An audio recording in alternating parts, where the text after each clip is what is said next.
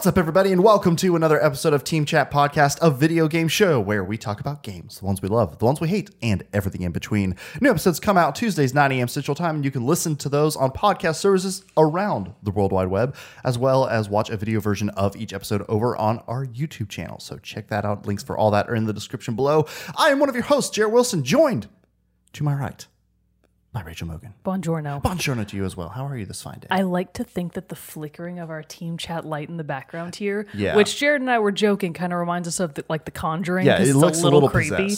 I, I think that might be the ghost of Zach. Oh, I think he's coming back to visit us. Hey, buddy. Yeah, we got to get him his own. have another microphone that just, goes back to just we- record the buzzing of this little light explain what it is. It's just like, oh, that's the ghost of Zach. he's, He's not just- dead, he's but. He's, he's not dead. He's, He's just with, always with us. projecting. Yes. Yeah. It's That's like that other movie starring the same guy from The Conjuring.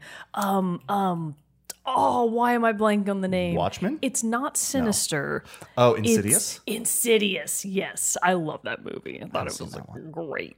A lot of people hated good it. creepies? I thought it was awesome. Nice. I guess not many people are making horror films about astral projection, but they were like, "Oh, we'll do it." untapped market, and they struck first. they did it, and they did it well. Very nice, very nice. Well, you can also find us over on social media such as Facebook, Twitter, and Instagram. You can join our Discord server where we have a lot of great gaming conversations when we're not here recording the show.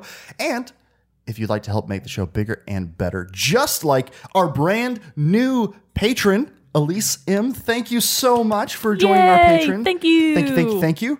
Our Patreon, I should say. But uh, just like Elise M, Mariah S, Zach S, Susan M, James K, Ben W, Michael B, Fuchsia Rascal, Andrew M, Michael S, and Brandon W have done. They are over on patreon.com slash team chat podcast, supporting the show for as little as a dollar a month. And in return, well, they're getting some cool perks like getting the episodes early before their general Tuesday release and access to a private channel on our Discord server, the Rogues Gallery. And for our $5 tier, they also get two weeks early access to a subsidiary sideshow of Team Chat podcast, Team Chit Chat, where Mogan and I talk about things that are not related to games at all. And after that two week uh, early access period, then it's out available general release for everyone to enjoy and listen to as well. But if you can't uh, do that and all that, that's totally fine. There are other great ways to help make the show bigger and better outside of Patreon as well, such as uh, writing us reviews, subscribing wherever you listen to or watch the the show, telling your friends, following us on social media. All that great stuff helps get the word out of Team Chat Podcast to the masses, and for that we are incredibly grateful and appreciative and love all of our listeners, viewers, and patrons alike. Heart emoji. emojis, boom, perfectly done. We're getting good at that. yeah, it's a good. It's a good. We got a good flow. But before we get into our main topic of the day, we do have to get into a little bit of news and what's coming out soon. Okay, all kinds of stuff came out last week, which, just to catch up on a couple of the highlights, Ys 9, Monstrum Nox, yet another Ys game, Mm-hmm. uh, has come out for Switch and PC.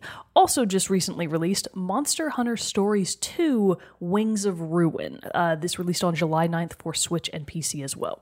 Now, just to catch everybody up, if you're not familiar with Monster Hunter Stories, it's kind of like a spin off series of Monster Hunter where it's more like. Pokemon Mm-hmm. mixed with a JRPG. So it's more like turn based combat and you're acquiring monsters instead of just brutally slaughtering them like in Monster Hunter. Right. And they're really adorable and it looks like a really cute game. And I'm actually really curious to try it. Um, but I, I may or may not because the list of games I need to play is already so very long. So long. Is so long. There's so many good ones coming out this year. Anyways, so out as of today, July 13th, we have all of the following Curved Space for Switch and Where the Heart Leads. Ooh, this is one of those. Where the Heart Leads. This might be one of those indie games that Roro is really excited about. That does sound familiar. May- Maybe it's not, but I feel like this was one that I was like, I'm pretty sure he's, it Roro? He's jazzed about this. Are you jazzed? Are you jazzed? uh, anyways, that's for PlayStation 5 and PlayStation 4. And then coming out in just a couple of days, we have Lost at Sea for PS5, Xbox Series X and S, and PC. A day after that, oh, it's Formula One. I was like, F1 2021 could be anything. it's Formula One. I see now. All right, F1 2021 for PS5, Xbox Series X and S, PS4, Xbox One, and PC is out on the 16th. So is Observer System Redux for PS4 and Xbox One. So, Space Jam, a new legacy. Oh, Hell yeah. Space Jam, a new legacy, a game I didn't know they were making, and they honestly didn't need to make. I didn't know they were making either, but it looks like we got to do a review. Anyways, that's for Xbox Series X and subscribe now to the $10 Patreon. And if you want, we'll play this Space Jam game. I'll have to make it. we need yeah. we need 5 people to subscribe at the $5 level and we will play and review Space Jam. Sounds like a fun goal. it does. So what would that be monetarily? A good okay. That'd I'll be to- 50 bucks. We could afford the game on that. Yeah, but I mean, like, I'll have to make the the stretch goal for it. Yeah. yeah, Oh, of course. All right. Anyways, that's out on July 16th, even though nobody asked for it, and only for Xbox Series X and S and Xbox One. Wow, what a what an exclusive Xbox. It's only it's exclusive.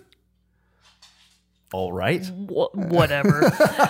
Anyways, the last one rounding out the rest of next, uh, excuse me, the rest of this week is the only game I personally care about: uh, The Legend of Zelda: Skyward Sword HD remake for the Switch. Only a couple more days I'm now. act yeah, it's only a few more days. I'm actually very excited. I do plan on picking it up because I personally loved Skyward Sword. Uh, it had its problems, but they are clearly making an effort to fix a lot of the quality of life things people complained about then. So I will happily give it another go. Very nice. Plus, breaking out your old Wii U is a real pain. You got to set it all up. yeah, being able to Gotta put it on the Switch cables. is strongly preferred. Alrighty. Well, before we jump into our main topic of the day, we did have one other quick little news story uh, to go over that built nicely it- it into the main topic. into it what it we're gonna be ties in. so today. the main the main uh, topic of the show for the day is that I have finished. Saints be praised. I have finally finished Assassin's Creed Valhalla. Yes, golf club. That is that is and 105 hours later. I mean, that's no small feat. No, you told me you told me the other day that you had put in 105 hours into the game, and I was aghast because that's that's Persona 5 levels of hourage. Yeah. that's insane. It is. It was a lot of hours. That's absolutely wild. I don't think I've put 105 hours into any game other than Stardew Valley, Breath of the Wild, and probably Animal Crossing. yeah, Yeah, I mean, it's a very select few E- even games that I love. Ha- oh wait, Hollow Knight. But everything else, they haven't gotten to that level yet. That's insanity. Yeah. So we'll be talking a little bit about that in the before uh, coming up. But what ties us so nicely into it is that it was like leaked l- er, last week and then like subsequently very uh, much uh, announced by Ubisoft that the next Assassin's Creed iteration is going to be Assassin's Creed Infinity. And what it's going to be is like a live service ongoing for forever? Question mark? So I had this thought. living world Assassin's Creed game. Yeah, I had this thought when I heard the name. That's a really bold choice that they honestly probably can't follow up on. Was that Birdie? I don't know. One of the dogs in the other room Oh. just made a. Oh. It was a cre- well, she was bemoaning the Assassin's Creed Infinity news. Anyways, very loud the, just the absolute chutzpah to call it Infinity. Like, so what? You're never going to make another game, and then when you do, what are you going to call that one? Finite. Yeah. Eventually, games do end, and I mean, this is just kind of the whole the whole argument, right? Is that Right. at what point do live service games cease to have relevancy and cease to be fun because i know that you know we kind of talked about with you 105 hours into valhalla is insane It's a lot. so putting in that amount of hours and more into another assassin's anyways i feel like you have more accurate thoughts on this than i do because you're actually a fan of assassin's creed so I wanna hear your right. So thoughts. Basically, what they're saying is that it's going to be like Bloomberg is the uh, Jason Schreier over at Bloomberg is the one who actually like kind of broke the story and everything. And what it looks like it's going to be, and this is from a, a, a is that it's it's going to be like a big world that's constantly updated with in the ter- in the facts like there will be multiple settings, multiple storylines that will go on throughout. Not maybe not all at once, but like throughout the course of the game. Now, and that's where it kind of gets. And so it says, think in terms of like what it looks like and what it may, how it may operate. They're giving examples of like, it's a poor, it's a poor example, I think, but like Anthem is like kind of like, uh, but like more maybe akin to Grand Theft Auto Five online Okay. and different stuff like that. How it's like there will periodically be like content drops or like storylines that they release into the game for like heists and different stuff like that in Grand Theft Auto Online. Um, which that comparison gave me pause. And I was like, I don't like Grand Theft Auto Online. I've tried it. You know, it's like, and even Red Dead Online when Red Dead Redemption 2 came out. I tried both of those and I was just like, I kind of get it, but also it got very frustrating. It, it's it's just uh, there's a lot of questions how this will be implemented. Is it going to be say if it was a single? Pl- it's going to have a multiplayer aspect to it. Like i- is kind of what they're saying. It's going to be this big online open thing. I would have, and that's kind of what. Well, okay. There's still a lot we don't know. So my mind is going is going kind of rampant of, of where it could be because with those examples of being what it is, is it going to be something more like Anthem where you can do these solo quests, solo storylines. You can play the game completely solo, but other maybe other friends can join in. What is that going to look like? Are there going to be like online matches? Is it going to be just this open world where you can see like people running around more MMO style? There's a lot of different things here where I'm kind of like my big thing is if it's like Grand Theft Auto 5 Red Dead Redemption Online, I felt like I couldn't go two feet without getting shot by somebody. Yeah. Somebody, inter- and that just, when that repeatedly happens, and like I've even seen a lot of people complaining recently on Twitter uh, about Sea of Thieves, where like they roll up to a port or an outpost and somebody's just camping there and just sh- sinks their ship, and then they're sitting on the spawn point. So as soon as the person spawns back in, they just attack them again. Like, Oh my God. It's that kind of stuff, that like level of trolley things that happen in these live service online games that kind of scare me away from them or to the point where I'm like, I don't like that because I got so frustrated trying to do anything in, in Grand Theft Auto Online and just constantly getting annihilated at Yeah. every turn. And it was It's very much the thing. Money is king in those games too. In-game currency, which you usually buy, like you know, so it's like the more they feel they have a pay to win feel to me. Yeah, I completely get it. They may not be that way, but that's how they feel. Well, and so having that as kind of like the main example that they're saying this is how this is going to look. And because I know, like back when when we did the episode on Assassin's Creed, uh, when Ubisoft saying they're wanting to get more into free to play, Yes. like that's where I was kind of like, okay, and I and I kind of said that's that's exciting to me, that's interesting to me. If it's going to be more of like a single player uh, game, where say take for example it's valhalla you it starts off the say valhalla is game one in this series and you play through valhalla and you get that experience after that there's still seasonal content drops of things you can go do in the world then maybe like two years later after they drop some dlc into that storyline they say hey here is the next chapter Is it accurate to say that that's kind of like destiny? yes So more like a destiny. so more like a destiny is I what say. you you think would be more fun. yeah And I would definitely agree with that because I completely um totally on your side that these types of games that incentivize you to make the in-game purchases Yeah. i mean they they don't care about the kind of experience that non-paid users are having they only care about the people that are pumping in microtransaction money right or and so macrotransaction money exactly. So it just become a thing too. That's a pretty big shift from what Assassin's Yeah. Creed has been with these like, you know, yearly every other year installments. Now, in Assassin's Creed Infinity, they've said isn't coming until at least 2024. So like there's actually like a there's long a way long time. And there's a long time for this to grow and change and, and you know, to evolve into something else. We're going all these things I'm saying are based purely on conjecture of what comes to my mind when I read the information that they've said so far about about the game. Yeah. And so I can't there are things that excite me about that whereas so say it is like a you know a free to play experience. Say the game is free to play and then you like buy the arcs and the expansions as they come out. Or they or it is more like an, an apex legends where it is a, uh, you know supported by cosmetic microtransaction things. And so you don't have to ever buy like a base like expansion or anything like that. But so it, it becomes i don't know it becomes it's it's so early i might even it's hard to make like uh, say like this scares me or it excites me. yeah I'm just it- kind of like just too much I have to see what's what's coming up. I might even think that Assassin's Creed might take the approach that Final Fantasy XIV has Mm-hmm. because Final Fantasy XIV Online is still going hella strong and that's a paid monthly subscription.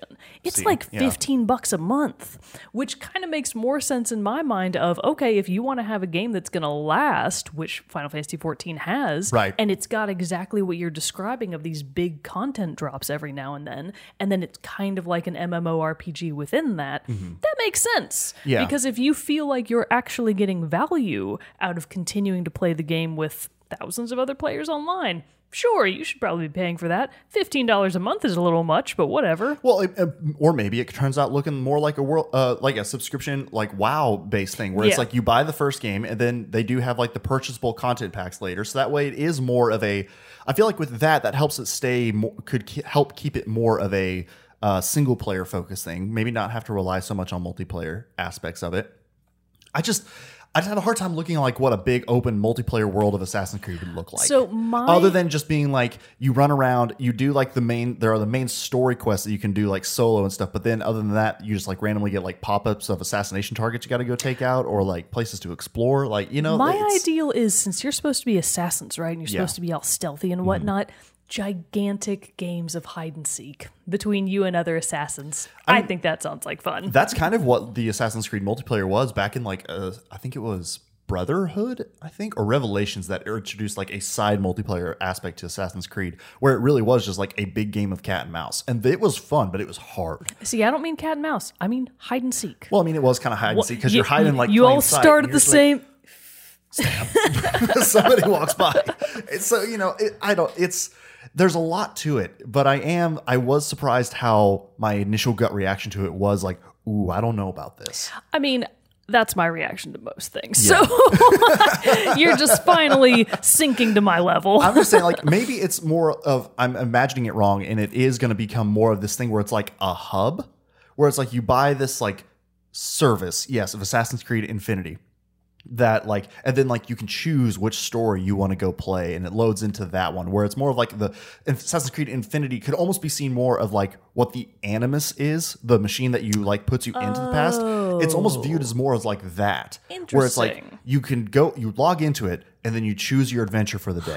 Like you could be going to Valhalla in this one. You That's could be going idea. to India, like you know, medieval India, or like uh, when Britain was you know in control of it and all that stuff, and like maybe a story set there. Then we have one over in Japan. So you know something. You know I don't know. I'm just spitballing, but like it. But and so it's like each time you log in, you can choose which one of these adventures and worlds you want to live in. Maybe it's something more like that. That excites me that would be pretty and neat. it's like you can then pick and choose you know to then pay and add on to which ones which adventures you want to go into but it's like they all like kind of exist in this hub and maybe there is some kind of like multiplayer facet tied alongside that i don't know but anyway it's coming and in 2024 so there's uh, still three years to figure out what this is even going to look like I mean, the most I can say about that is three years of development time for a game on that scale well i'm sure it's been seems short. i'm sure it's been in the background for a while Yeah, like, but we've I mean, had Ubisoft a lot of other games that have been in the making Yeah. for longer than that that launched really broken. It's true, but I mean,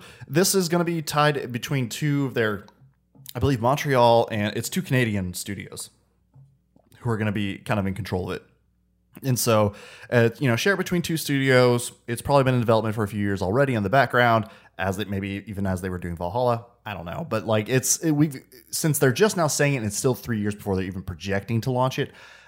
We're going to add in delays in there too, so we're looking at 2025 maybe. So we've got time to see what this is going to turn into. So we'll see. I am anxiously kind of waiting to hear more because I honestly thought like that and seeing what Ubisoft's three to play would kind of have a little bit more of an excitement factor for me. But I was surprised m- more purely based off of the games that they said it's going to be like this. yeah. That I was like, oh no, I don't know if I'm going to like yeah, that. Yeah, no one should be making comparisons to Anthem.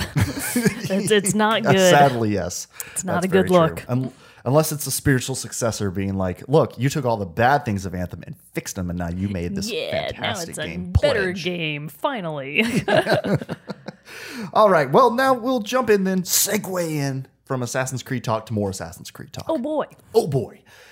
With my uh, review of Assassin's Creed Valhalla. I am actually very excited to hear this because I know next to nothing about Assassin's Creed Valhalla other than am Viking, Yes. turtle, make two shields, bash bash. You know what? I completely forgot to ever fight Oh with my the two god, shields. Jared, you 105 hours of gameplay. failed. I forgot. You failed to do the one thing I wanted you to do. sorry. Incredible. I'm sorry.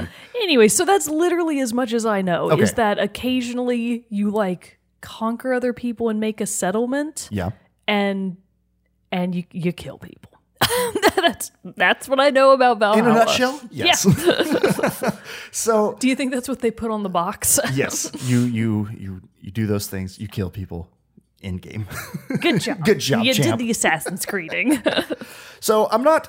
While I am going to talk about like my pros cons, I will be talking. I'm not going to go into the full story because it's expansive and it's huge and there's a lot to it. So I'm not going to try to like hit all those beats. I am going to share later on some story beats that were my favorite. Some of that is in-game stuff, like near the end of the game and like final end of game stuff. I will let you know before I say any of those things. Give a little bit of spoiler alert so you can mute, take out your headphones, whatever you want to do. Uh, but I will give plenty of forewarning before I jump into all that stuff. But uh, first off, though, I have also done. Uh, we have a first impressions episode where I talked about like you know some base mechanics and different things of the game. So I'm not going to rehash that stuff as much either to keep this more focused on the overall impressions of of how I felt this game went. But basically, you play this game as Eivor, and you can choose to be either a male or female uh, Eivor. I chose to be female Eivor, and I think that was the way superior choice Yeah. because she was an amazing character. Ain't nobody choosing the male option. Like literally who? I- who I chose saw, like, a- Alexios over Cassandra? right? Cassandra all Yeah. day. People be crazy. Cassandra, all day. And so uh, I think that Eivor was a fantastic character. But anyway, you play as as Avon as sorry. Eivor of the Raven clan. And it starts off in Norway. Starts off when you're a young child. You're uh, you know, your parents are killed in an attack by rival Uh, by rival Norse kingdom, Viking kingdom, and you then grow up under the protection of a, a fellow king and brought into his family, where you grow up next to his son Sigurd, and you become like you basically are family. Throughout the early events of the game, you then leave Norway because Sigurd's father, instead of giving the kingdom to Sigurd, promised the, their kingdom to King Harold of Norway, as he was unifying all of all of uh, Norway and the, and the Norse clans. This takes place, I believe, roughly like around 800 AD. Oh, I wow, Think. So it's pretty early still, and I'm going to verify that to be absolutely sure. Uh, King Harold? yeah. I thought at first it was like Harold Hadra- uh, Harold Hardrada, but then I was like, wait, this is way too early because that's like 1066 I'm just that thinking happens. that the name King Harold doesn't really like inspire fear or intimidation. Apparently, King Harold Hardrada, when they invited Yeah, during the Battle of Hastings, me. homeboy was like six nine or something. He was like massive mountain. well, I mean, person. isn't that really common that like the Swedes and the Nor- Norwegians and the Finns, they're really Yeah. tall. Yeah. Why they be so tall? Get those, those genes, you know? Yeah, those those frost giant genes that got worked in there. right? So it says it takes place around 873 AD. And so you leave. Sigurd is rightfully pissed that he's like, uh, this is supposed to be my kingdom. Uh, screw you, dad. So I'm going out for greater things. Eivor, you coming with? And you leave Norway, headed off to this new land, England, that you've, you're hearing is being settled. And so this whole the whole like time period overarching thing is like the Norse settlement of England and, and interacting with the other Danes and Saxons and that were already in the land, as well as like even some uh, later on in the game, like the Picts way up north and, and like the Scot what is now Scotland and things like that.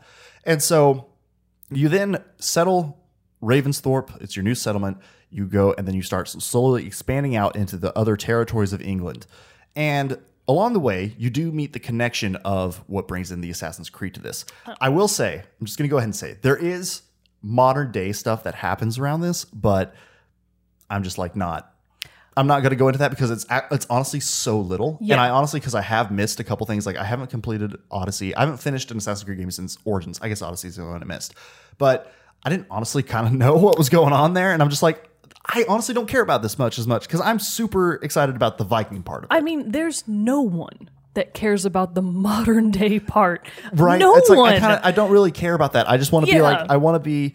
He- I just want to exist in this in this historical world. they should just remove those parts. They really should. Though just that's keep just, the just keep the conflict of it's the assassins versus the Templars, and we're and you know we're good. Like that's kind of like the overarching thing. But like I don't need this. Like we got to save this current apocalyptic thing that's about to happen. And we do that through something in the past. Are you ready for a conspiracy theory? Hit me with it. Conspiracy theory. Ubisoft forces people that are being punished to work on the modern day animus parts of Assassin's Creed You're games. performance review. Yeah. take the modern if you storyline. if you did bad on the last game, you have to work on only the modern day parts for the next one. You're like, oh, oh man, don't man." get me any cool Viking stuff. This fucking sucks. That's very true. That that that. is totally my conspiracy theory. It's a punishment for if you've been bad at Ubisoft. I think I'm right. I think. I Yeah, think let's so. write to Ubisoft. Come on. Phil Spencer. No. Um, Yves Guillemot. That's what I said. Very strange pronunciation. At least this time I didn't say Phil Spector like I always do. So almost there. I'll get to Slowly get Yeah. learning the names. but so that's kind of like the overarching thing. You then become associated with the with the Assassin's Creed. Uh, I'm sorry, with the assassins who are all at this point called the Hidden Ones, Oh. and it's the you know the Order of Ancients is who you're going against the Templar who later become the Templars, and so you become involved in this story, and that you eventually like are spreading throughout England, taking over or creating alliances, growing your settlement, and that's kind of like the overarching thing happening here that sets the stage. Now we move into the other stuff. So, like I said, the main meat of this game is that you're going from territory to territory, uh, completing a story arc there, which I mentioned in my first impressions. I really, really love that it separated the game and broke them up into these different arcs separated by the territory. Because while this game was long, I appreciated that it gave you those like very definite stopping points if you did want to go around and explore and do side quests, do something like that. Yeah, yeah. Because I sometimes feel that with games that don't do that and like kind of have this set the set feeling is that you can sometimes complete a quest and you really you don't know when there's going to be like that definitive good storyline. Like you may like be like okay i feel like that was a good stopping point but then you like go on the next quest and you're like i've been waiting on you oh sorry i've been derping around for four days you know what i mean and you just kind of like complete these side things and you get to the main story and you're kind of like now what am i doing again Yeah. I kind of liked that it had these like smaller contained mini stories that led to the greater whole. I did like that. Granted, counterpoint to that is it does some like it there were a few there were too many. Like I feel like there, There could were- have been it was like Yeah. it bloated itself out a little bit too big. It could have had the, helped if the story was a little bit more condensed. I because I understand like they were wanting to give you the option to do more outside of the main story, which is kind of what I wound up happening and why I spent 105 hours in the game. But I was also like that bloat kind of led to some of the arcs feeling repetitive. oh yeah. Some of like it's like I kind of did this already with Homeboy in, in South England. Why am I doing it with? There's only so much difference you can add to the spin of Vikinging. Yeah. There's only so much conquering you can do. Well, because it's there are these territories that you're trying to make the alliances with. There are like monasteries and settlements and stuff that you can along, along like rivers and things in the sea that you can then go do a raid, which are really fun side activities. Helps you get uh, supplies and loot and stuff that you can then use to upgrade your settlement, build more buildings, upgrade those buildings to give you various perks like uh, you know more health, additional stamina, different stuff like that. It, or gave you additional activities like you could build a fishing hut and something like that. Then you could go go fishing and start bringing in fish, which would give you more rewards. So it gave a lot of different, more like homesteady things that you had to do that you could do also and to just kind of make this if more feel, feel more alive than just being like, hey, you upgrade your building, great, you get this perk. You know, it gave you more things to do as you went along. Part of the game sounds like the part that I would actually really like is Yeah. the homesteading parts. It's not like super in depth. Don't make don't get. It's no it's not like Stardew, Stardew Valley yeah. exactly, but it's it does provide like start uh, opening up these other side activities. I mean. I'm one of the people in Monster Hunter World that will go on expeditions just to go fishing. Yeah. Mm-hmm. Nobody fishes in that game. I think it's me. I think I'm the only one fishing in Monster Hunter. just just get you a did couple say you liked casts it. Was it last episode? I guess. Oh yeah, because we were shitting on the the sitting the fishing scene from Tell Me Why. But yeah. Oh yeah. About how terrible. And I did not like the fishing mechanics in Valhalla. I, I enjoy say. fishing So most of the time, and even that was not in that salvageable in that game. But the point is, I love that kind of the the chill stuff in the background is what I usually gravitate towards. Yeah. So I'm not sure how much story progress I would be able to make without just like just doing the home. Is there like a pacifist mode? Uh, no, you're not in Assassin's Creed. You have to. what a bummer. not in this one. Um, but so yeah, the the raids that you can do. There are also you know the general open world game discovery things. You can go. Each territory has a certain amount of wealth, mysteries, and artifacts that you can find. Mysteries. I like the sound like of that. world side quest, world events kind of stuff is what those are. Uh, and each and in each territory, you can usually find like a, a whole like armor set, weapon set, different things like that that you can use and upgrade. I kind of liked that aspect of it. I know that's not something new to the Assassin's Creed. Like Origins and Odyssey had that where you could change your armor and and all this other stuff. I kind of liked how it did feel not so much like you kill a person and you get the armor, how much of it was like you have to go search for the loot for the chests and stuff like that. I kind of liked that feel of it a little bit more. Um, there's also like Orlog, this old this Norse game of dice that you could play, which was really fun. In-game gambling. Uh, there Yes. was uh, like drinking games you could take part in. Oh, that sounds the, fun. The flyting, which were like basically like the insult rap battles of the day. Oh yeah, you've told me about Yeah, those. those are really That- fun to do. That part does sound really fun. Which was cool because as you got better at those and you increased your flyting level, that would unlock dialogue options later on to like persuade people because you like had this certain level of of, Oh, of, you're like, basically improving your public speaking. Exactly. Oh my god, that's fantastic. I So- like that.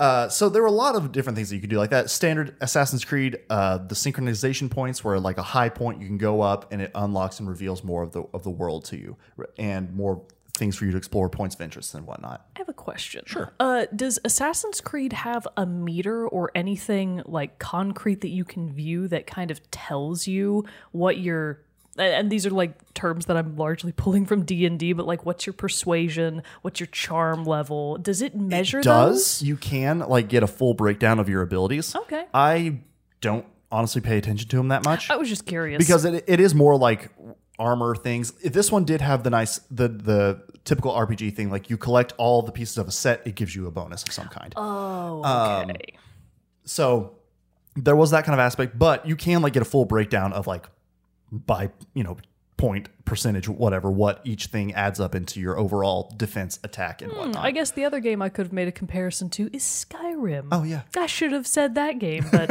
it's so forgettable. making a lot of people mad. Good. but uh, so you have all that stuff that you could do, and then to upgrade your your armors and materials and things like that, you can then you can part of it finding wealth. The chests will give you the upgrade materials like uh, I think it was like bronze, nickel, and tu- and tungsten ingots and stuff. Tungsten. And that would Gonna be making light bulbs? What the hell? and so you would find those throughout the world, and that's what you'd use to upgrade your stuff. I thought the crafting and up, and you can also throughout the world get leather, iron, fabrics, other things like that that you can take to do the miniature upgrades because you can do like the there's like the the quality levels the three quality levels but then within those quality levels of of the armor and weapons there are then like mini upgrades you can do to just do the stat upgrades basically Oh, okay. and so I thought that part of it was very well balanced. Even though I was 105 hours into the game, I was still like just finishing upgrading my Oh, stuff. dang. So like I feel like the the balance of true, I could have ground out hardcore finding all the different tr- chests and everything and upgraded that stuff er- very early on. But just how I was playing, I was like, this fits very well. I'm hitting the end game and I'm just now finishing my armor. That feels appropriate. Yeah. Like I was like, this. I'm not feeling way too like overpowered and stuff, and kind of balanced with the pacing of the game setting. So I really like that a lot too. Uh, that's all well and good. Stat upgrades and armor is Mm-hmm, super fun. Everybody likes that.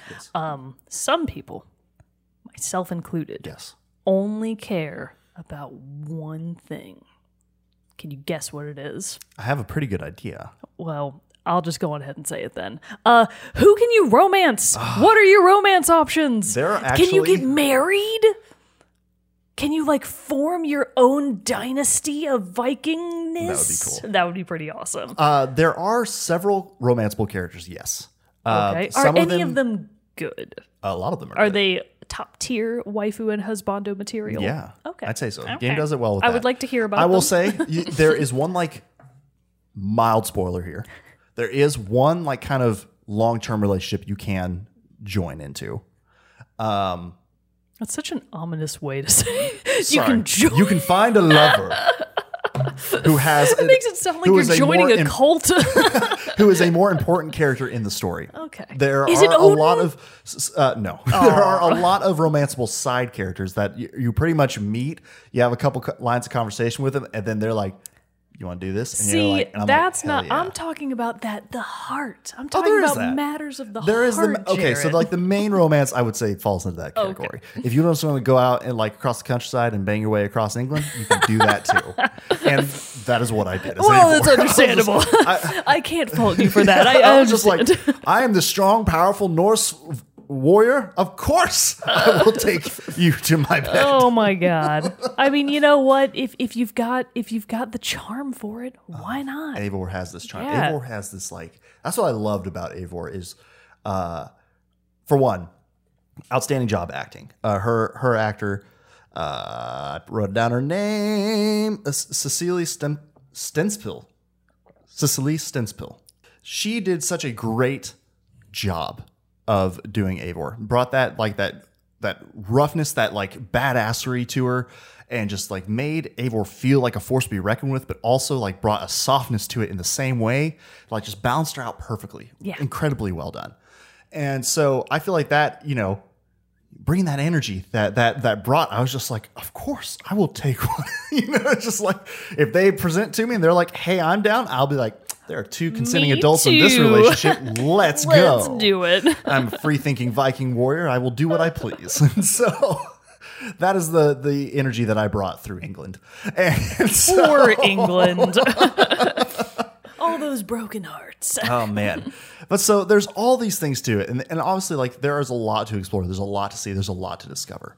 But now I know I've mentioned a lot of different things that have really, like, sold me on the game. But now I'm to, uh, like, run through my list of pros. We're still avoiding story stuff. That's coming up in a little bit. So, uh, I will say the world, and I've mentioned it a lot, the world was incredible. Like spending that time in the game and just for me as a history nerd, like who grew up, especially focusing more on like medieval England, uh, especially like I know it was a couple hundred years in the future, but the Battle of Hastings at 1066, like that was a big thing that I like to stu- uh, read up a lot on. I actually even uh, like portrayed the English king at the time, Harold Godwinson. I portrayed him during like a school theater thing Oh my god. uh, that we God, had growing up. Nerd. I know, I know. and so I really like. I feel like there have been yes, the Castle Sims. I've played medieval games in the past, but this one really just kind of captured. I don't like. It just captured that world perfectly, and I know there are historical inaccuracies. I know, like, I'm doing some crazy shit moves that like would not be there, like, and I know it's not perfect, but like, it felt so alive and yeah. felt real. And people like uh, comparing it to other games like Castle Sims and those kinds of things. I they don't they don't capture the environment because it's Right. that top down high level view, and you need to be able to like get in there Well, and and, actually even- walk around. Right, but it's different even from say like the Dragon Ages, the high like fantasy series that still take place, or even Skyrim that still take place in these medieval worlds. But it's different because like this one was so cool because you're seeing these castles and these these buildings that like remember when we did our episode with um, the Triple XP podcast when we were talking with Shane and Mike, and I mentioned there was just like I'm, I was like going through this castle. And just it was so cool how well it looked. and Right, Shane was just right. like, "Oh yeah, that's just That's- outside that's my down my window. I can see it from here, and it looks just like how it does in the game." And I was like, "That's fucking cool." It's crazy. you can go up in north when you're in Scotland. and You can walk on Hadrian's Wall. There are Roman uh, artifacts and Roman structures still around, like colosseums and amphitheaters, still in like these cities. Like when you're going through uh, London and everything in the game, and it's just like seeing this like juxtaposition. Something about that of like the the old bringing into like that that real middle age that the medieval era was. Just I don't know, just something about seeing the two together was just so it was exciting. Uh, it I- was it was kind of like magical. Like, and that's what like kept me in it. Honestly, was just like I'm like this feels so much like kind of the game I've and the setting that I've been looking for, and like what really like clicks with me. That went so far, Yeah. and I think to an extent may have built a bias, and I may miss some of the things that like really weren't like the greatest. But like that's what I'm saying. The story was so big and at times felt too much, but at the same time, I didn't care because like I just wanted more time inside this world. Understand. And so I really, really, really like that sold me on it so much. I don't know what kinds of research the development teams do about locations like for these types of games, but I would love to know whether or not they do on site, like if they go I would and imagine physically visit them. especially with how there is now a discovery tour uh, yeah, mode like, for this now, surely where you can just go they've and explore. gotta send like, a little team yeah, or like, something. You're doing, I, they should start making mini documentaries about I that agree. process and start putting them into like the special features of the games because I would love to know about that part of that. Because if they're getting things down to like the last letter of being more or less accurate for certain environmental cues, right. Did you just Google that? Did Mm-hmm. you Google Earth it? Or did you go there and a couple of you actually took notes and did drawings and took photos and then came back to the rest of the team? I want to know more about that process. I agree. That would be super cool. But this is also something where it's like, you know, I've played and like haven't gone back and finished Odyssey yet. But it, this is kind of how Origins, Assassin's Creed Origins set in ancient Egypt was for me. It's like that's such an area that's like not explored much. I was just connected with that world so strongly. And that's kind of what I had with Valhalla here. And so I will say then too, uh, the combat is fun and like it it has like a, a learning curve to it, and you do have to take that on. It does get by end game, especially 105 hours later. You're kind of like, okay, I get, I like, I feel like I have the mastery of it, but I still never felt like you still the enemies leveled up with you well enough where I felt like you never felt Too overpowered. too overpowered. Um, and so I really appreciated kind of that. Whoa, oh, Zach's I just ghost. What is going on? He takes issue with what you just said. he loves the combat of Valhalla. But uh and so there's all that. I did really like though how there were uh what made the combat kind of fresh for me, which I've heard a lot of people say that they got tired of, but I never did, is that there would be these finishing move like cinematic basically. Like a cut like a, a- you know you didn't have control anymore. It like zoomed in and showed you doing like some powerful finishing Yeah. move i loved all those because with different weapon types uh, different weapon combinations those would change. And, or depending on the enemy that you were killing those like executions would change and they were so cool and like very visceral and also just again just embedded in how powerful Eivor is as a fighter and it's just so cool And I mean, that's like, imagine playing Mortal Kombat and not finding the execution cutscenes Yeah. entertaining. Like, Yeah. that's horse apples. I mean, yes, maybe the frequency of them was a little t- was a little too much, but and that's what people were like. Please, just not so many. But I I loved it every time I like pulled one of those off. Especially there's this one that if you like took somebody out from behind, Eivor would like dual wield axes and like cut off both their arms and then just like oh, straight up God! take her their head off. And I was like, oh, Jesus. it's so cool. Very um, cool, but heavens! I know it's it sounds so bad to be like it was so cool, but it's I mean it was pretty it was pretty cool. Oh, man. I mean, sometimes cool is just Sometimes cool. what can I say? cool. Oh, man. So I really appreciated how like the mixture of the different weapons versus the mixture of enemy types that you could fight against really kind of kept that helped feeling it keeping that feeling fresh of the combat throughout. Um, also, in the more RPG setting of this, as you would go throughout the world and you would fight, you would complete areas, you would obviously gain XP that would level you up and you would gain skill points. Those skill points, they would take you to this huge, expansive skill tree. It was big. and like, and your power, your level was based on how many of these skill points you had acquired. And you would gain per, two per level up, basically. Uh, I believe I'm now like a level 300 something Wow. with the power. Damn. I loved the skills because it has like these three branches the raven, wolf, and bear. And those correspond to some, like you can collect bear armor sets, you can collect raven weapons, raven armor sets, different things like that. And they all have their, their like, bear is tends to be like the more fortified stuff, like it's heavier armor, heavier More weapons. defender stuff. tanky. Exactly. Uh, Raven is kind of like the mix. I feel like the more like bow kind of stuff, whereas Wolf centers more on uh, like weapon proficiency and, and different gotcha. things like that. And so you could choose, especially early game when you're just starting out your path, you can choose a pretty defined, like, I want to stay away from bear stuff, but I'm going to hit hardcore Raven and Wolf, or I'm just going to only go Raven and get all these skill sets.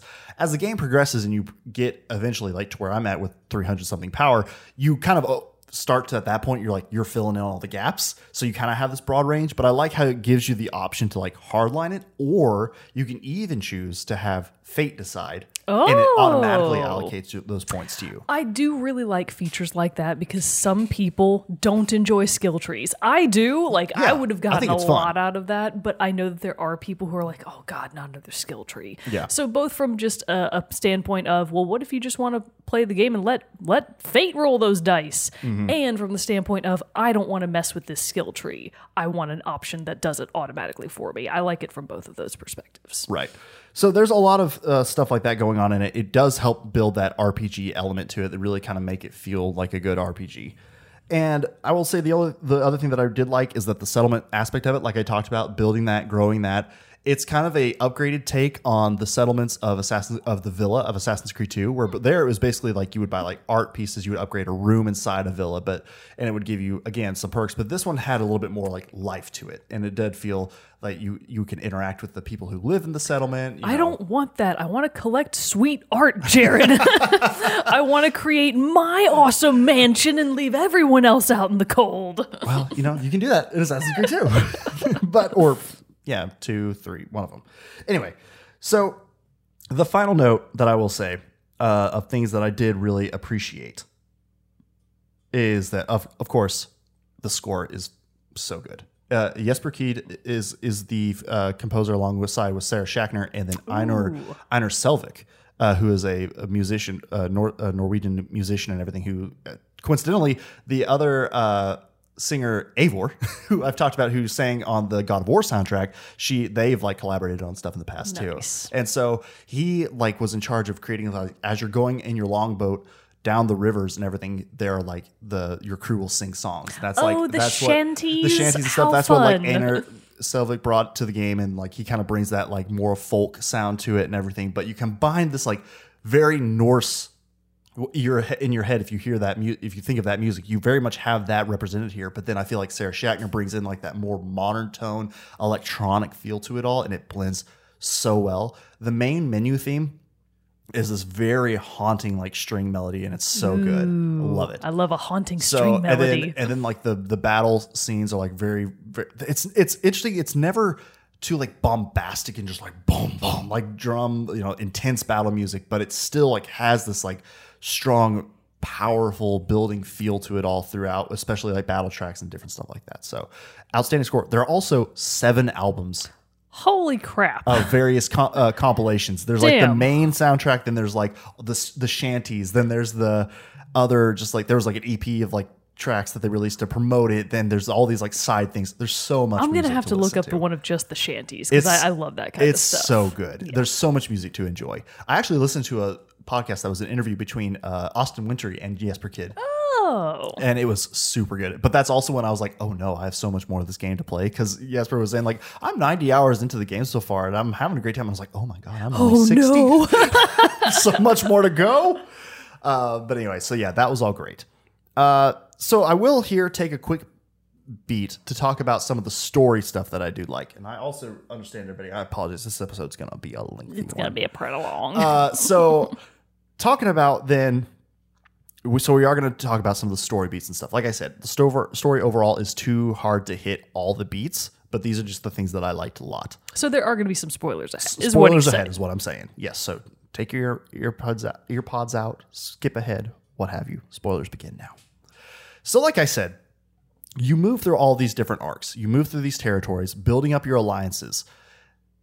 At the time and especially early game you and sigurd are kind of like branching off doing your own thing. He's making making contacts with other viking settlements uh, and trying to strengthen positions. You're going out doing the same thing.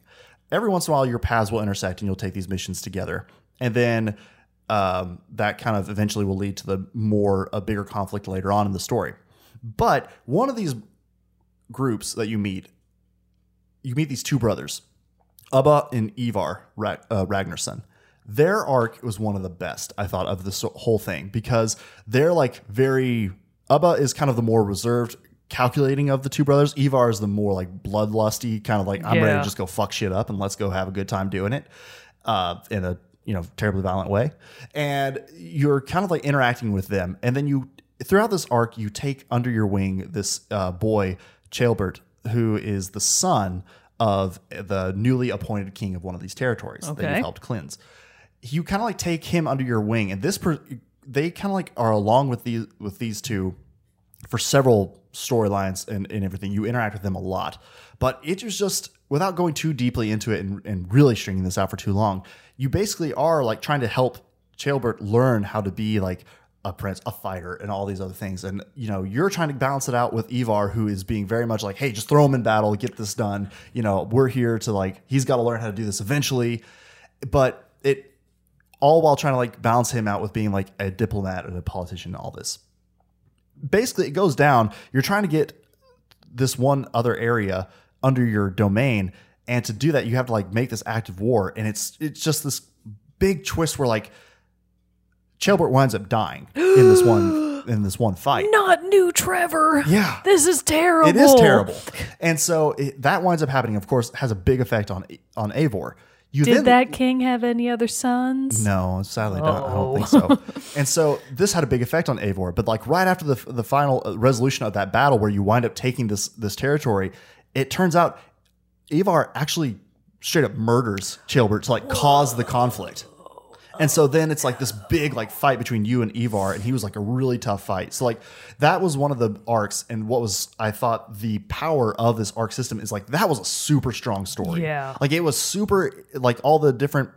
You're like I knew Ivar was kind of like off the off the you know was kind of off and like kind of crazy, but just Were like you about to was say off the chain? yeah.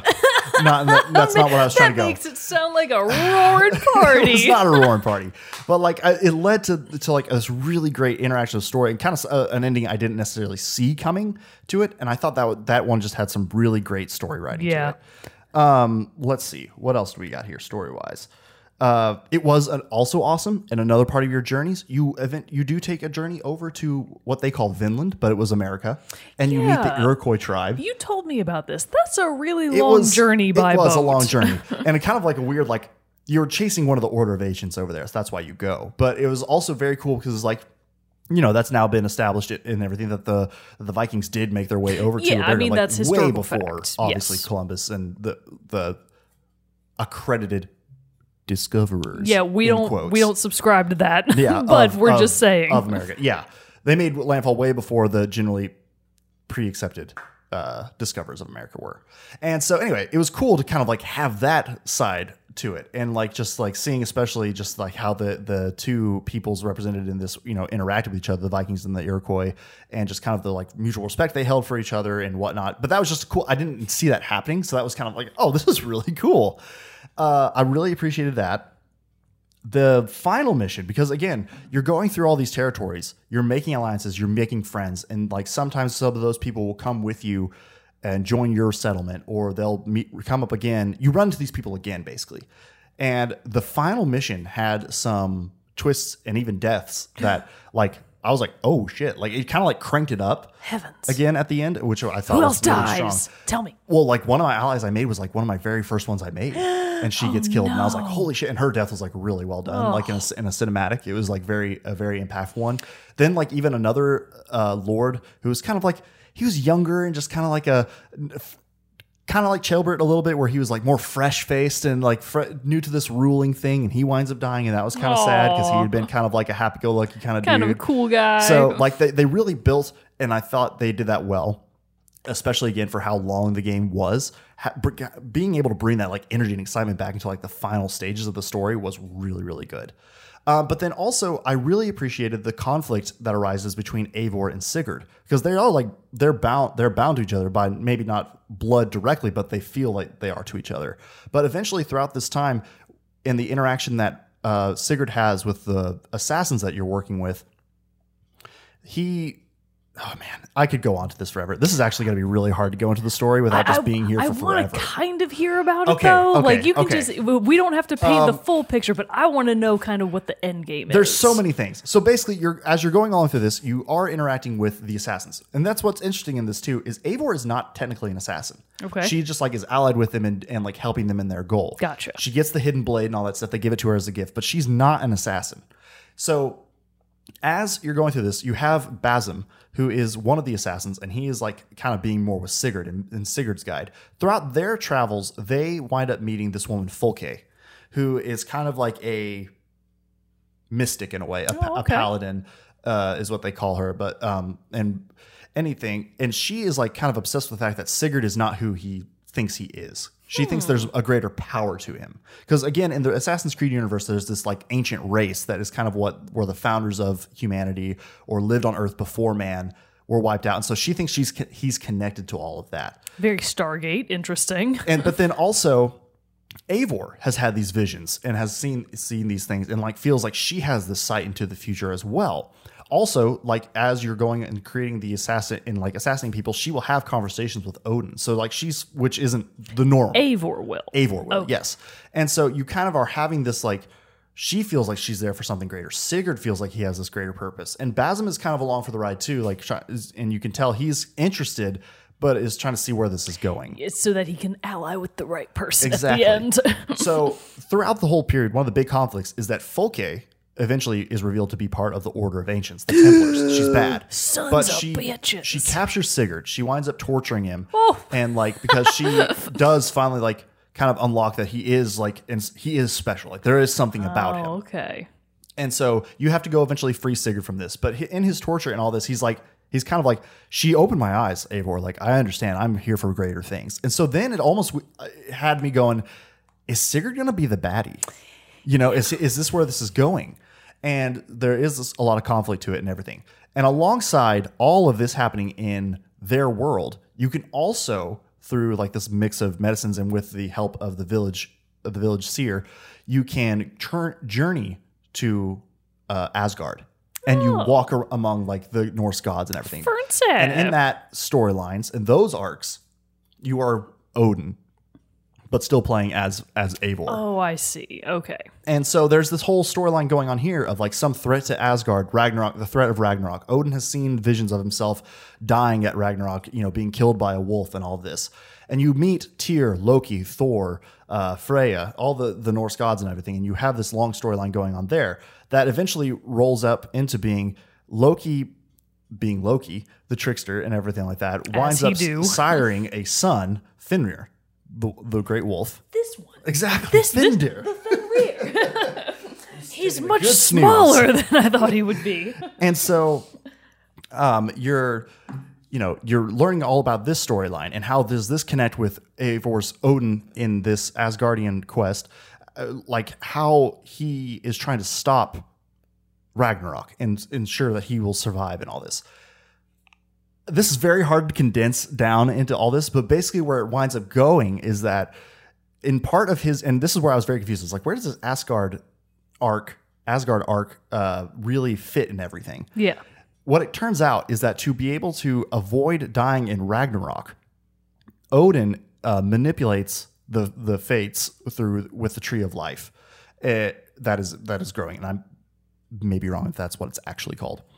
Basically, guaranteeing that by drinking this, he and his companions drink this before Ragnarok, this potion. Basically, they may die, but their fates will not be totally cut off Okay. basically what it turns into Eivor, Sigurd, and Basim are the f- current 873 AD reincarnations of Odin, Tyr, and Loki. Oh, and and Eivor is Odin. Eivor's Odin, Okay. uh, Sigurd is Tyr, and then Basim, i- who does kind of turn out to be a baddie, is I see. Is Loki. That's pretty interesting. That's So- definitely a bold take. it's a it- That's it- a and bold somehow that all ties into the old overarching modern day storyline it, it that's where i get a little i was even a little confused and but then again i was just like i don't really care i'm here for the Viking it's pretty stuff. cool. Yeah. exactly so there's a lot and i hope that made sense but there was a lot of and that's what i mean like how much detail do i go into here because there's so much but that's kind of like the overarching thing Okay. and so sigurd does is basically like seeing these delusions of grandeur because he is technically like A a, god. a god Yeah. as is Eivor, as is Basim, and so they they they have that conflict and that and then everything and throughout the course of the game, obviously that is resolved. Um, but so now I think that was basically all the story stuff.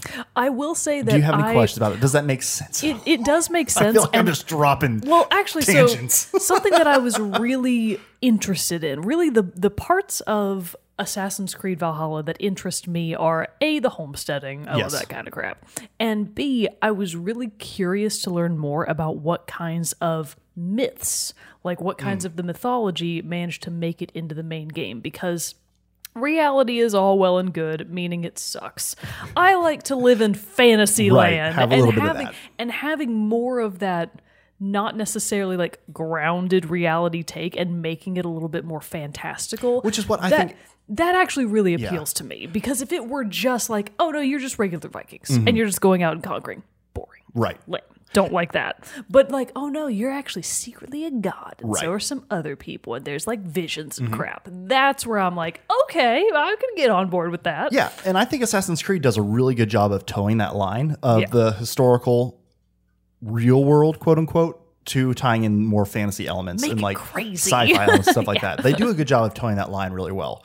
And so, but I legitimately was, I was like, why is this included? And it really wasn't until the end and the That final wrap up of that arc that I was like, oh, I see. oh okay So it was it, it- the story was good. Again, like I said, it was so stretched out by the time I did bring it to its conclusion, but I still like was like, okay, I, I get it. But also at the end of the day, the story wasn't what I was there for. Can I ask, are there any of the kind of side stories?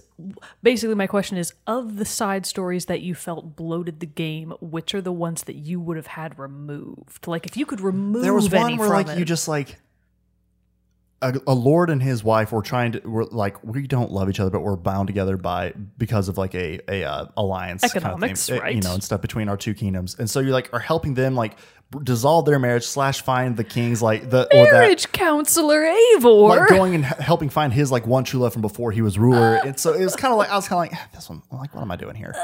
But that one, I was kind of like I could miss that. Some of them too were just like, here I am again. There's a, a threat to this one kingdom. It's a father, like, or they're gone, and now a new ruler has to be decided for this area, and you kind of like just go through this. Sometimes there would be one who was like, he's not they're not sure if their followers are lo- loyal to them or not or like trying to and you have to like kind of like do an investigation to figure out who's going to betray him and then make your choice there at the end of those arcs. So it's different stuff like that but they, they kind of repeated themselves a little bit. Um but and it never actually really told you which ones were there was a defining point after Sigurd is captured by Fulke where you do have to choose like the, you go to this territory complete this arc and this will move the story forward. But it, and every time you would want to go to that part it would say like you have you know we need allies to be able to do this well. And i was like oh we need everybody then. This is like in i thought what i was kind of feeling i was like oh this is in game oh. that's why it got big for me because i was then going out and getting everything. So i could be like here we go we're gonna break sigurd out. I this is gonna be in game i need to have all my homies with me. Did not need to do that and so that's why it kind of like expanded and then i was like oh i did way too much yeah. but and so what but what kind of defines that is the power level for each territory so i would be like oh okay i'll do the low level ones then I, as i progress there i'll do the high level ones and then i'll be ready to do that one but then by the time i was ready to to do that one i was like level 250 something and that one only required a level of like 190 I so see. it was kind of like oh i see what i did here yeah, you But did too much. i did too much Okay. but um, so story wise and everything, now I'm gonna kind of like try to wrap this all up with the things I did not like, the cons. And I've kind of like thrown some stuff here and there, especially like the story. But here we go. I already said it. The amount of territories to ally with, it was too it was too high. Like bring it down a little bit. I understand not all of them are required for the final story to be finished, but to like unlock the final chapter of the Hidden Ones quest line, you do have to go into a territory that's le- recommended to be power 340. Oh wow. So you do have to be high. so super end game. Yeah, like so, and so uh, that's kind of where I was like, even though the skill system is done really well, the power system was did not complement it well enough. Because I, I was like, I finished what should have been the main storyline, but then I still had to like grind out. 20-ish power levels Oh before God. I could then feel like I could conclude the full final end of the game by seeing the conclusion of the hidden one arc. So it, I was kind of like, that's weird. Why do I get to the end game? Then you're going to make me grind out so much for a honestly lackluster into that quest line. So I was kind of like, that's that's a weird choice. But which kind of leads me into the one con that I had. This is an Assassin's Creed game, yes, but the Assassin's Creed aspects of it, especially from what the series used to be, is very minimal and very far removed. Yeah. Like, for example, the Assassin Templar conflict, which is very much the co- overall cause of everything, honestly, like, wasn't that important, it felt like. You can go assassinate Order members throughout the world, and like in Origins and Odyssey had the mercenaries, this one has zealots who can potentially hunt you down and be tracking you constantly. But because of a decision you can make fairly early on in the game, they won't actively hunt you oh, or you can choose to either let them still hunt you or you can choose to not. I thought it was going to be a kind of thing like the ones in this area won't hunt you if you make this choice, but no, they just won't actively hunt you. So then it becomes a choice to interact with them. But you do have to kill them all to finish up the the hidden the ones hidden ones quest. quest. I see. So it's kind of like that is overall there, but overall you would kill these assa- these members, but you wouldn't really feel any connection to it because they just became very checkboxy. Like, okay, that's done, that's done, that's done. And after you would assassinate each one, you would have like this little uh, conversation with them before you banish them to hell or whatever. Uh, it, and you would talk to them and they'd like talk about their reasons why, but I was also like, I don't know you. Like this doesn't matter to me. The game has given you no personification, and now all of a sudden you're wanting to talk right before you die. yeah.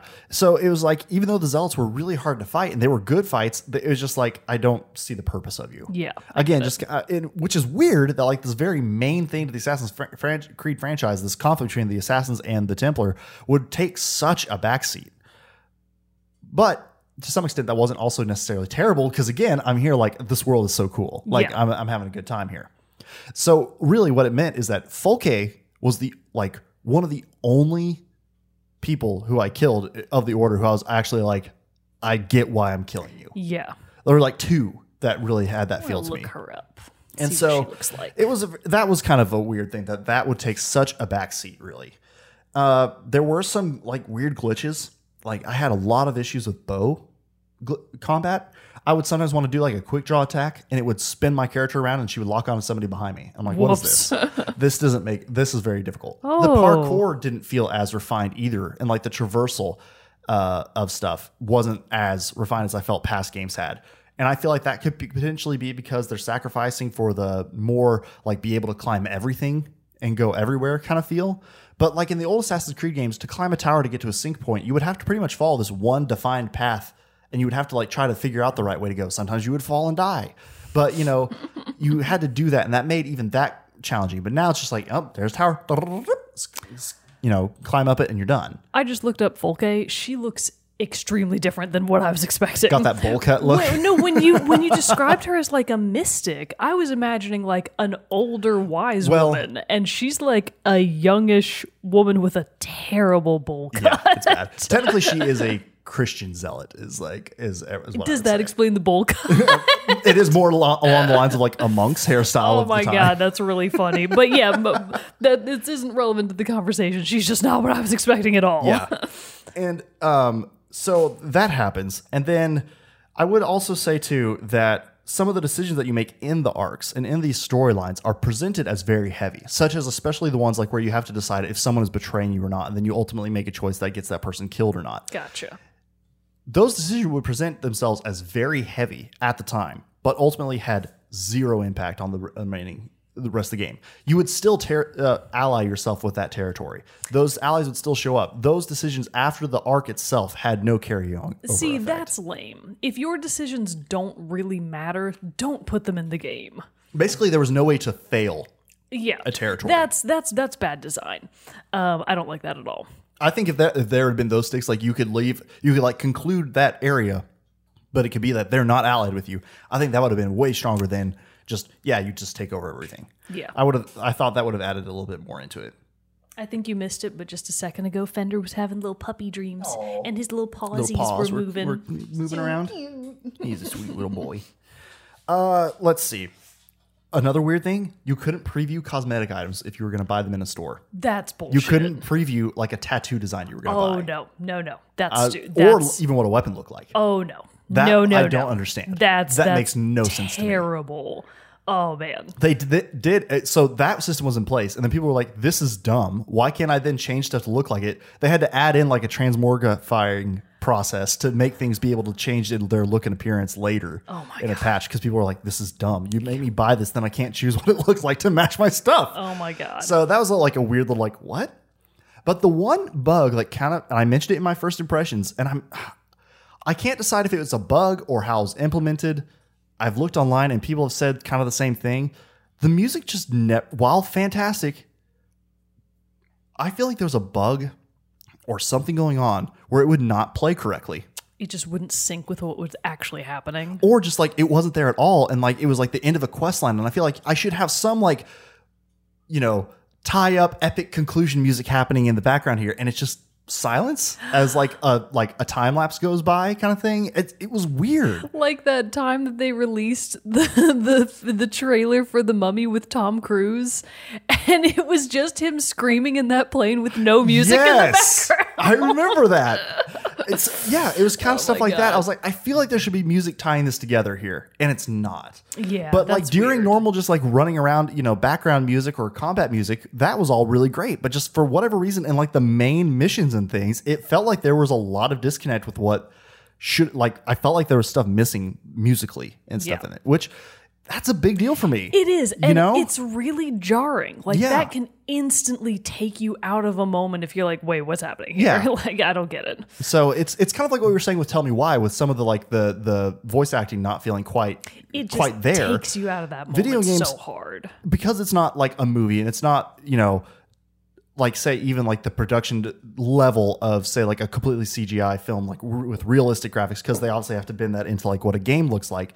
It's like you still need like those emotion boosters, like the great voice acting, the great music to like Yeah. kind of like sometimes take what the art- the honestly incredible art and design work that is done and just kind of like add in those emotional things to it that can be lacking like from facial animations not being totally 100% what uh, humans are different things like that those emotional boosters. And if those aren't there it kind of like left it lackluster Yeah, at times so I, I get it.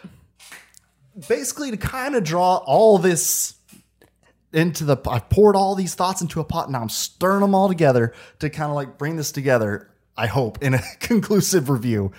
There's just so much to this one. It's it's hard to bring it all down.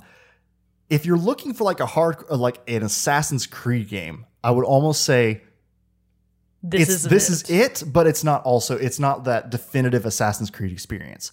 If you're looking for like a you know, like what we were saying like that grounded fantasy feel medieval game, yes. It's Right. 100% here for you. If you're looking for a game where you can live as a Viking and do Viking shit and do and then even like get that that look into their lore and their their mythology with the the different quest lines in Asgard, you can do that and you get that. And I think that's this game delivers in spades. The historical nerd of me was incredibly happy playing this game the entire way through. Yeah. So I feel like temper your expectations to what you're hoping to get at. If you're looking for like again that hardcore Assassin's Creed, this is going to take me back to the days of Ezio and whatever, or even Origins, I would say. Mm, I don't know if it's there. Probably not. because the some like I said, it's kind of weird to me that Eivor's not an assassin. Yeah, It's that kind is of weird to me that it's like choice. again taking the thing that makes Assassin's Creed what it is and putting it to the back burner a little. So if you're looking for that, I would say this game probably isn't what you're going to be looking for. But if you're looking for that like really grounded ish feel of a medieval world that you get to explore in a AAA produced open world, you know, with incredibly looking graphics, especially playing on the PS5. My God, it's Yeah. beautiful. Uh, like, and you want to get lost in that world, this is for sure your game. So awesome. I know that was a lot, and I knew I threw a lot, I threw a lot of information here, but that's uh, that's my review of Assassin's Creed Valhalla. I greatly enjoyed hearing about oh, good. it. Uh, wait, you didn't tell me. Never mind. Oh, what? About the romanceable option, the one that actually mattered. Oh, okay. Spoiler: you can romance and basically be doing all the things with, have sex, sleeping with Sigurd's wife. Scandal! Heavens to Betsy! It's Yeah. got drama. It's got romance. So you're I like- do really like that. Yeah, It's super so funny. it, that adds in a little bit to the like the the clashing of heads and stuff. You're kind of like keeping it a secret. That's incredible. and all this stuff and it does have reach a resolution and everything but yeah it's uh that was kind of the big one but i saw this you like find a note from her Randvi is her name and you you find a note from her she's just like i keep seeing Eivor you know across from me at the alliance table and I, you know i know we're friends and you know and our family because of our bond with sigurd and everything like that but i can't help but feel like there's something more. And then a quest line opens up later where you can like talk about it with her and she was just like i feel like we should and i was just like i feel like we I should. I think Let's we should. and then every time you go to to Ravensthorpe and you go into your longhouse and you go to the alliance table, you can like walk up to her and talk to her, and you can like kiss her uh, or, or uh, say like, or you know, take her to bed and everything like that. But it's really funny how it does it. It's like. It's it's funny because you can you basically watch it once, but it's the same, and it gives you the option to do it every time. But it's the same like cutscene or That's whatever. hysterical. So it's like you walk up to her, and you're like, "Should we take this to your chamber?" And she's like, "No need. Let's just do it right here." So you pick her up and like set her up on a table and all this, and it's like, "Oh, oh. That's oh, hysterical. I guess nobody else was at the alliance meeting. no, it's just you and her." So Oh my But god. yeah. Well, that's awesome. Anyways, sounds like a fun game. it is. I I mean, I will say, like, I had the issues with the story, and I felt it was bloated, but I still played 105 hours in it. you, can't. you wouldn't have put in those kinds of hours if you weren't having Exactly. fun. If something weren't keeping you right. there. So that's. I'm tired of talking. That was a lot of That's talking. a lot of talking. we can wrap this Oh up. Oh man, but yeah. So thanks everybody for enjoying this uh, review of Assassin's Creed Valhalla. If you have played it, uh, I would love to hear your thoughts as well. Or if you have any questions for me about the game as well, if you're interested in it, whatever, let us know. We'd love to hear from you. Uh, so send us an email at teamchatpodcast at gmail.com. Jump on the Discord ch- uh, server with us and chat about it with us there. And but until next time, everybody, that pretty much wraps up this episode of Team Chat Podcast. I'm one of your hosts, Jarrett Wilson, joined across the table to my right by Rachel Mogan. Adios. We'll see you all next time.